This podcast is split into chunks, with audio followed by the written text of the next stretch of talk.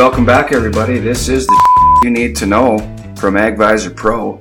And as we enter into the holiday season, I'm just going to preface the fact that uh, if you jump on the app and you ask a question, not just any question, but the best question, they've got a $500 Christmas bonus that they're going to pay out. So, kind of an incentive to get some participation from everybody. So, if you're following them on social media, you've probably seen it, but if you aren't, you heard it here.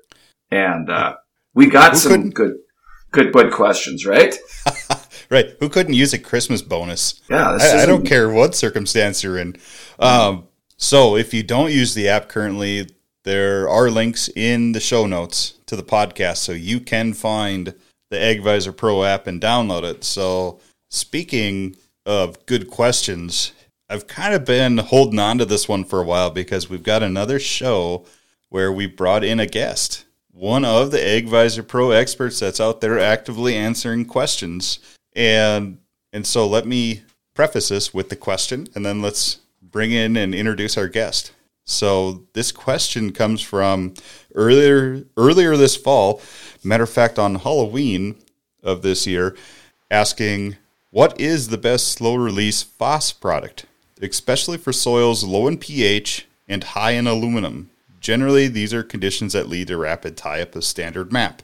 And so it's it's a great question because it's something that I currently deal with in the soils I have in my area of southwestern North Dakota, but it's also existing other places because this question comes all the way from Alberta and a lot of people from the south, southern US have answered this question. And so we have an expert that hails all the way from southwestern Georgia to help us answer this question. So we have Luke Johnson, an agronomist in Georgia, on the that you need to know with us to to kind of talk through this. And hey, we've been talking off air some, but uh, you know, Luke, just what's what's your take on a low soil pH situation, and how would you rectify aluminum tie up for phosphate? Is is it having some type of slow release product, or are there other practices that would kind of fit that bill better? Yeah, yeah. Good morning, guys. So yeah, the best kind of the, the, better way that we found that you could reliably do it without you know any any special product that you got to hunt down and somebody impregnate on fertilizer or, or blend here and there is um, is banding polyphosphate. We've we've had good luck with that, and primarily, you know, before you start that is getting the pH right. Having your pH of your soil above a 6.0, I mean, 6.5, 6.5 to a 6.8 is probably better. I realize that pushing things to a 6.8 probably doesn't fit for everybody, but certain um, certain conditions, if you're going to push your uh, maybe a strong nitrogen program, it might be better off to, to start a little bit high to finish up, you know, still stay within range. So yeah, really the the the first place a person should look and I know that's why they're asking this question, is not every place in the world has an available lime source that is economically and logistically or how was that uh the other night we we talked about a different kind of triangle so i'm veering off here. You know how you have the disease triangle where you have the pathogen the environment the host. Yeah there you go. So that that makes your disease triangle. Well there's an agronomy triangle too that's agronomy, logistics, and economics. If those things can't all come together, maybe you don't do those applications. And I know that's why it's very likely this person is asking this question, but solving your pH is going to solve a lot of issues. Yeah. Be- yeah because it's not just a phosphate thing at that point. I mean, there's almost everything else, uh, micronutrient wise, is is going to have those same issues, right? That's absolutely right because several of those elements can either be toxic or be you know or be at a deficiency level if you, can't get your pH right. So that's the foundation of, of everything else. And we're fortunate we've got a, a reliable lime source within a half an hour of us. And I'd say that for the most part you can you can field dump lime for less than thirty dollars a ton. Uh, that's dolomite. So you know application is not really anything from there. Some guys apply their own, some guys pay to have it applied, but still very affordable at that price. Or to me, it is anyway. How soon do you see on your soils that you can start moving your numbers because when you're when you're low, you have that. I mean, it was mentioned in the question that aluminum toxicity. Mm. I mean, I I'm just curious if you're if it's uh, it's a, sh- a shorter time, is it longer time? Uh, Yeah. What have you seen? So, and we've done some pretty extensive testing there.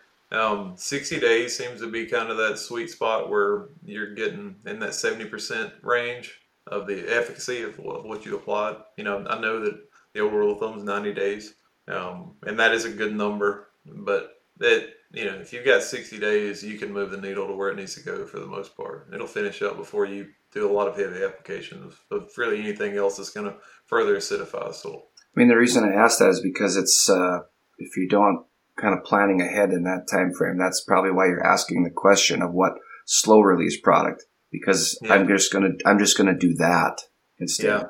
Yeah, yeah, no, I, that that it does get you into a pinch if you wait until you've already you know already planted and or you know or right ahead of it. Um, you could get yourself in a pinch there because just like I said, correcting the pH is something that's fairly simple that you can do. Granted, you have all the, the parts of the triangle that are that are green, right? But um, yeah, no, for sure. And then you know, uh, on, on another token, I brought up you know banding the phosphorus. That's simple if- you if you're set up for it. If you're not set up for it, you know that can pose a little bit of a question. But if you're not, I'd argue that you should be because long term it's going to pay dividends. Even if you don't think you've got a phos problem, I think that most people, if, if they would you know switch over to a band, they would see that uh, they may because you don't have to see a, uh, a phosphorus deficiency in your in your corn or, or any other crop that you're growing to just because you don't see the deficiency showing up in the leaves. Um, or if you do and you, you apply your phos and you correct it you still already done some damage. There's other things that it does as far as you know stimulating better root growth and and just a healthier plant and a stronger stalk you know you don't you don't want to give up some of those things in quality for that matter so it's uh there are other things there. I think we've all probably seen, and I bring up corn because it's one of those telltale signs with the you know the purple color and so forth on it, and the, the stunted growth. Other crops I've, I've dealt with don't quite have a, as a, a pronounced um, visual of a deficiency, but man, I know this: if you if you've already gotten to that deficiency range, you're swimming behind the boat. You're trying to catch up because that plant's life is so short relatively, and you, just even if you correct it, it's I, believe you've you've cost yourself bushels or pounds or whatever it may be, bags of potatoes for that matter. So it's important to not get behind. Right, right, exactly. So if you see a deficiency, it, it's too late at that point to rectify the situation that can bring you back to wherever your projected yield may have sat. You know, and the Yeah, banding and- situation is interesting because in those of us in small grains country, so just across the whole northern plains, banding is an everyday thing for small grains because that is how we get our phosphate on that way. But the corn thing is a great way to to talk about this because we also have a lot of corn growers and a lot of us don't have banding on on our corn planters. So a lot of us aren't running a two by two, at least in North Dakota, where we're ah. at. We usually just run a starter, which you're very limited to the amount of phos you can put on in that circumstance.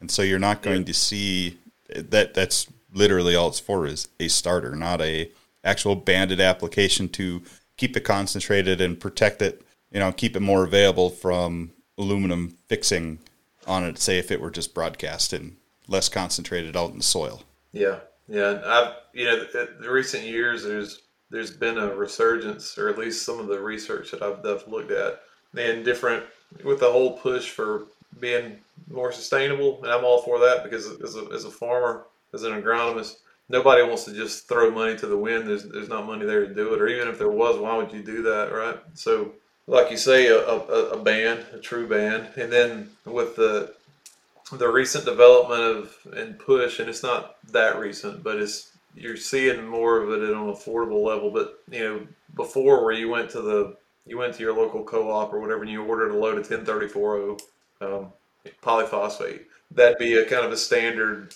um, you know, starter fertilizer that we'd use. I call it starter, and, and, and but we would ban that, and it depends on on your program and your samples. But you know, one common uh, rate that, that we use here would be somewhere in that 12 to 15 gallon range, you know, banded two by two. Um, but when I say the, the advent of some new things, a few different people now have developed a few different companies, um, you know, some of these OPHOS products or OrthoPhos products that they're using. And you can get away with spraying some of that stuff directly over top of the seed. I mean, even in the furrow, if you don't have a band, but you, I would argue that you should, like I said before, but you can um, set up like a spray tip and spray that stuff at, at certain rates. And I, I, would suggest that it's product by product, you investigate that. But I've done some work with it, and it's certainly far better than nothing. Um, I've played around with it, trying to just find out where the economic level was, and this is in different crops, but it um, it is a another tool in a in a program that's already set up and running, right? So it by itself, I'm not suggesting that spraying that over the the rate that you could use over top of your seed that'd be safe will suffice for what you need, right? But it could work in concert with a program you already have. If you're spreading out, going out there with MAP or, or DAP, and you're, you're doing, or even if you could find some TSP or something, you're you're, you're putting that stuff out broadcast. I think that the, if you if you really look and you pull petiole samples um, weekly, you're going to see that you're leaving more of your phos out there than than you think. Because we do. We pull almost every deal that I do. We pull samples weekly, and that is something plant available phos, and that's that's another thing. So if you're just relying on what the soil sample says, um, if you, you think soil test phos, and again we, we were talking a little bit here and there, but it depends on what sample extraction method you're using. But soil test phos and plant available phos, soluble plant phos that you can take up is not the same thing. Well, and that's why we wanted to ask you to come on, not just because he answered the question, Luke, uh, on the app here over a month ago, or well, more than that now, but you're a potato agronomist too, and so you have a lot of hands-on experience with seeing a lot of soil samples, a lot of tissue samples. I mean, just working with that crop alone, you you deal with a lot of intensive management and have a lot of very direct insight on what happens when you don't manage your pH and yeah. phosphorus availability. What is just just for listeners' sake, Luke? What is typical pH that you're dealing with in your area? Just curious. So, as far as what you know, if, if a field's been it's just recently been sampled and it's um you know maybe it hadn't been limed in a couple years, it'd be in the five nine to six zero oh range, probably maybe five eight to six zero. Oh. And we we intensive sample everything here because we get between 50 and 70 inches of rain every year, and your pH is something that, like I said before, you can fairly easily correct. And you spend a few bucks an acre grid sampling, or if you don't want a grid sample, if you want a zone sample, however you want to sample, whatever. You know, we could have a whole discussion about some of those different things, but um, we push everything to a six five. And natively, out of out of new ground was if you look at a map of Seminole, Decatur County, Georgia, you'll see that there's not a lot of new ground left that we can develop. We've done a pretty good job of developing what we have already. but um, if you were to take some out of new ground, it'd be mid fours um, coming straight out of ponds. Okay. Um, I, I, I, had a stat because uh, I, I like stats and I thought it was neat. And I tried to preface this by looking, but I, do you mind if I share this with y'all? I thought this was kind of Absolutely. So, I mean, who doesn't like good stats? Because I do.